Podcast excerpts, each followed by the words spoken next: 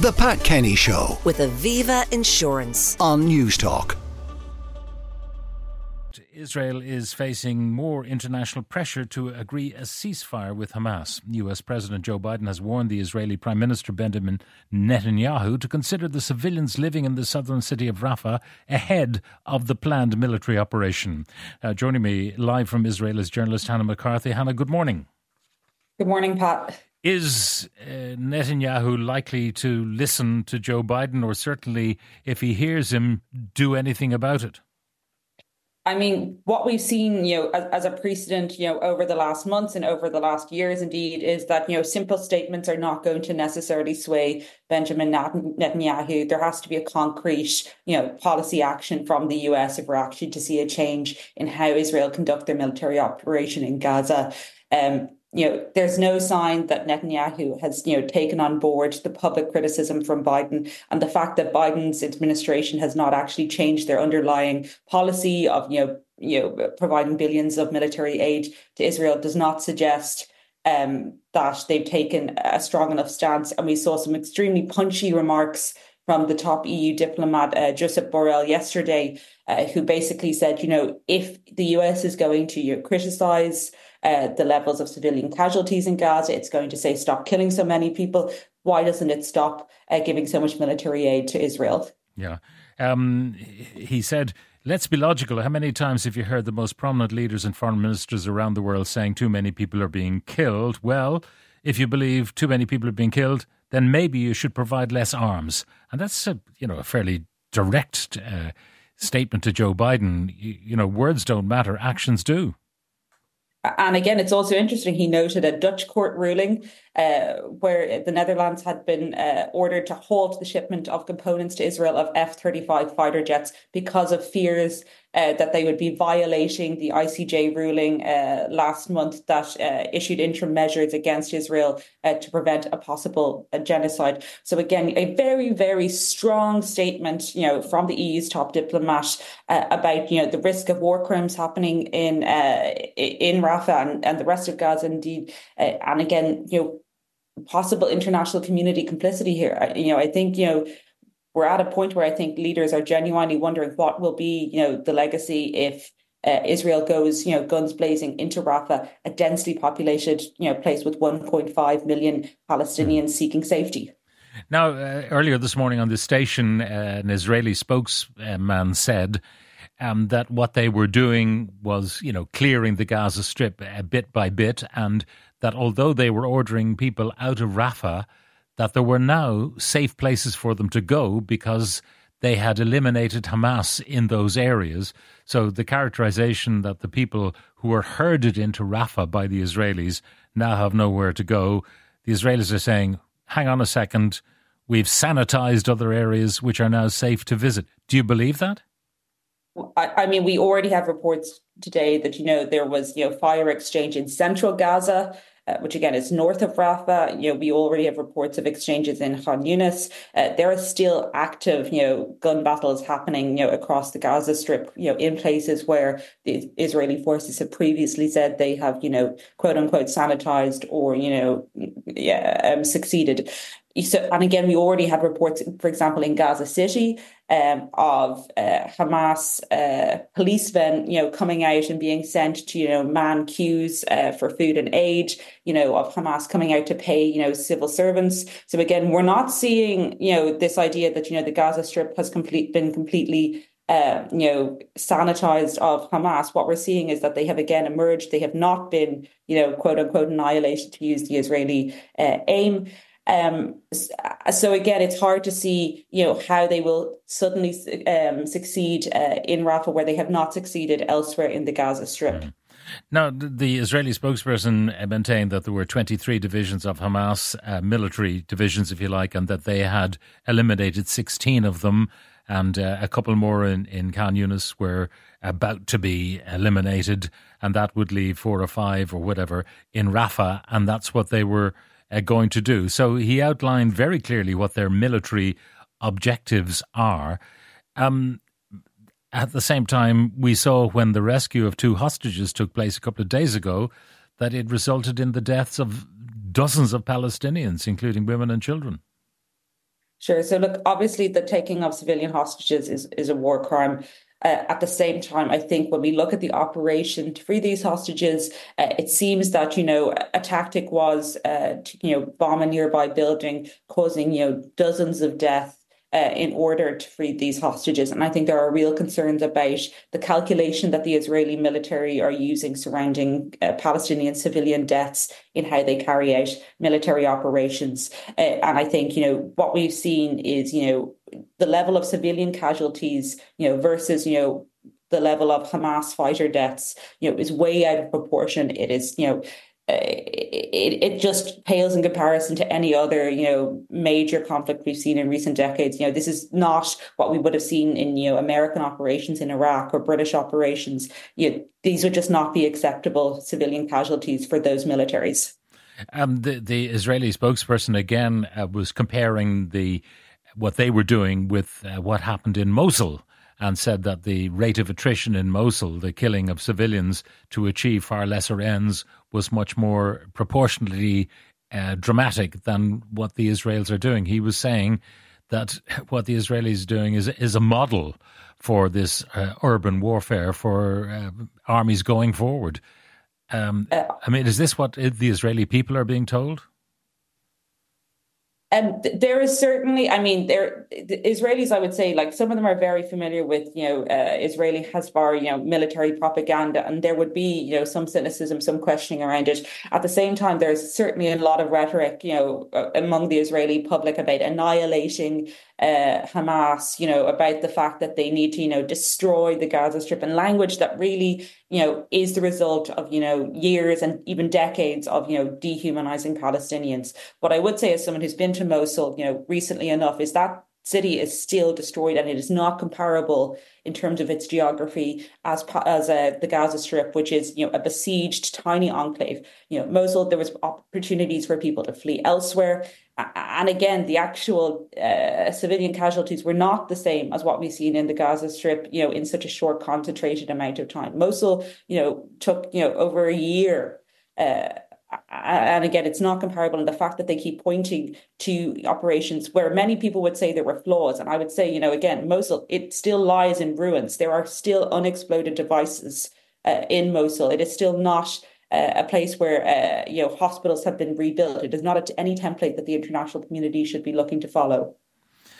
Now, the uh, the attempts by the Israelis to get some high ground uh, after they lost a lot of the, the high ground with uh, the, the initial attacks on Gaza City, the decimation of that city, uh, the images which were still being uh, made available because communications were working of um, you know children being killed and, mass burials and all of that. Um, so the Israelis having had, if you like, the moral high ground after the October 7th attacks, lost it with the ferocity of their attacks on Gaza City.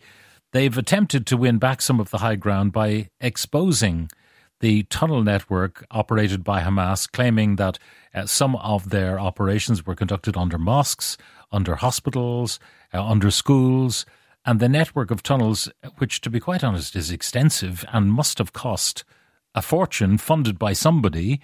Um, the Israelis are saying this is how they operate. This is why we have to get to the heart of it. Um, it may be cutting some ice with their own population. Um, why is it not getting traction internationally? I, I mean, I think people, you know, are aware that you know Hamas has this extensive network that again is not you know cheap to create. I mean, and I think you know at times, I think people, you know, maybe you know, take a black and white approach to this. You know, they're saying there's no way that there could be, you know, tunnels under hospitals, and there's no way that Hamas could have, you know, used in any way health facilities. You know, I think there are signs that you know the, the situation is somewhere in between. Look, the Gaza Strip is a tiny place. The idea that you know some of the Hamas infrastructure will run under, you know, hospitals or schools, I don't think it should surprise people. But I think we have to remember that that still means there has to be a proportionate you know approach. The mm. fact that you know one tunnel runs under a school or hospital should not mean that you know this building loses its entire uh, protected status and that everyone inside suddenly becomes a legitimate target. You know that the response has to be proportionate. Uh, and again you know again, the fact that, you know, hostages, you know, seem to have been held in some of the health facilities, and I don't think we should underplay that.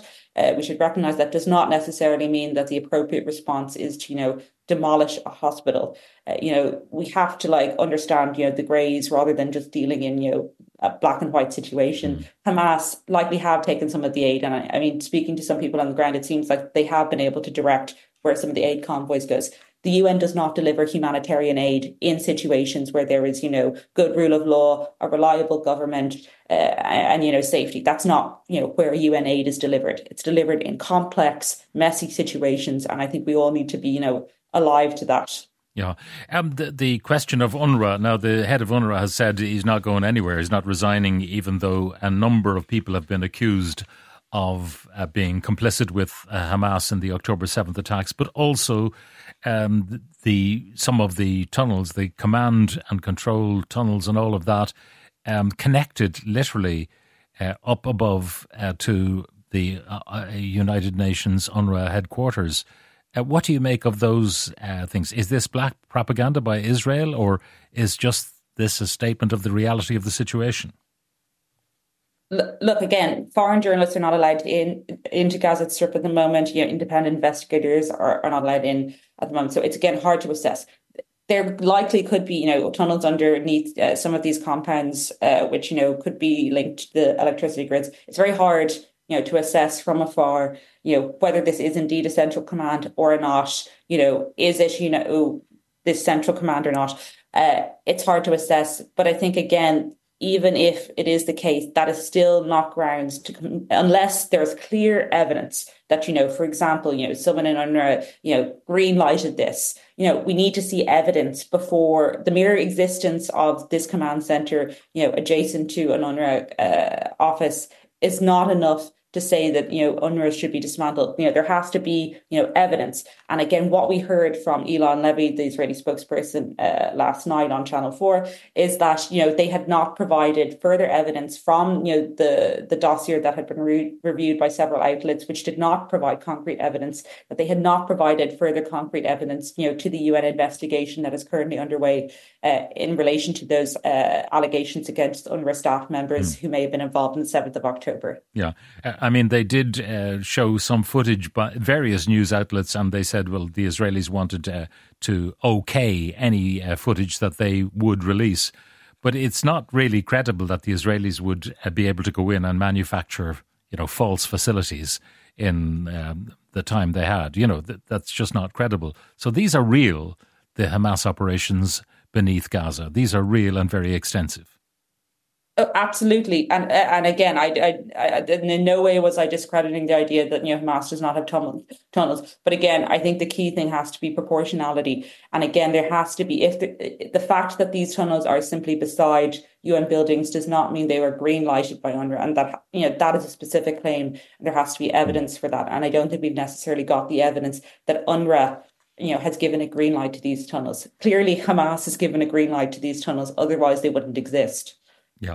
Um, the, the texter on my screen here suggests uh, that Egypt should open the border. Why doesn't Egypt open the border if it is expressing concern about the humanitarian plight of the Palestinians? Um, you know, fellow Arabs, why would they not want to lend a hand? Uh, yeah, obviously this is extremely like complex issue, but uh, uh, forcing you know people en masse to leave because of you know war is you know forced displacement, making you know conditions so bad that people are facing famine in Gaza Strip, uh, and you know for those reasons would move to Egypt. You know that's not voluntary migration; that's forced displacement. Uh, oh, I, uh, no, I'm aware that it would be against international law. Uh, it would be a, a war crime to do that. But you know, from a purely humanitarian point of view, well, I think we have to be careful about how we phrase this as humanitarian uh, and what we don't phrase as humanitarian. Uh, and again, you know, using humanitarian language to describe forced displacement, I think, is a worrying trend, and we have to be really careful about this. You know, when we discuss this issue. Look, Egypt is extremely concerned about you know the mass displacement of you know up to you know two million Palestinians into its land. It has been clear that you know it signed a peace treaty and it has you know colluded with Israel you know, regarding the siege of Gaza for almost two decades. Uh, you know, it's not necessarily this, you know, strong ally of Palestinians. Uh, otherwise, you know, it would not have conducted, you know, the siege, you know, in partnership with Israel over the last two decades.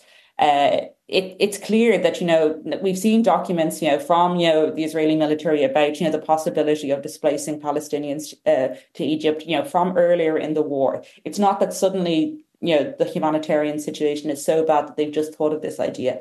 You know there has already been you know a, a kind of documents and ideas about, you know, uh, the mass displacement of uh, Palestinians to Egypt, to Egypt, you know, for some time.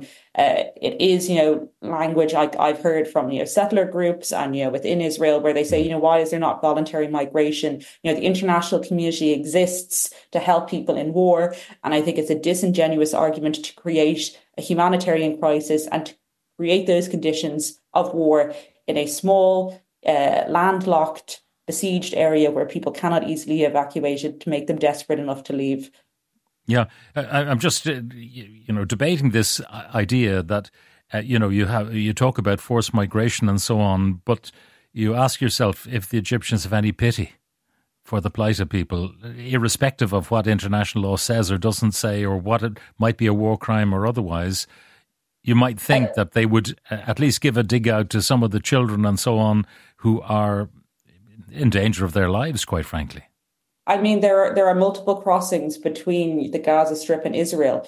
Why would they not allow if if the humanitarian situation is so severe and Israel you know cares about it? Why would they not allow Palestinians back into Israel? You know, Palestinians they screen and who don't have associations with Hamas. And I think we just have to be careful about the extent to which you know the debate around you know uh, pushing Palestinians into Egypt has you know you know focused around that rather than the recognition mm. that you know Israel has its own borders it could open up and the fact that that is just a farcical idea anyone listening is going to know that no there is no way that Israel would open up its own border crossings to allow you know even under 12s or even you know women and children uh, into an area around the Gaza border. That's not going to happen. And the fact that you know the, the focus is on Egypt opening its border I think is a remarkable testament of the Israeli uh, the narrative that has been pushed by Israel, and also the fact that we we just ex- don't even think it's a plausible suggestion that they would open their crossings.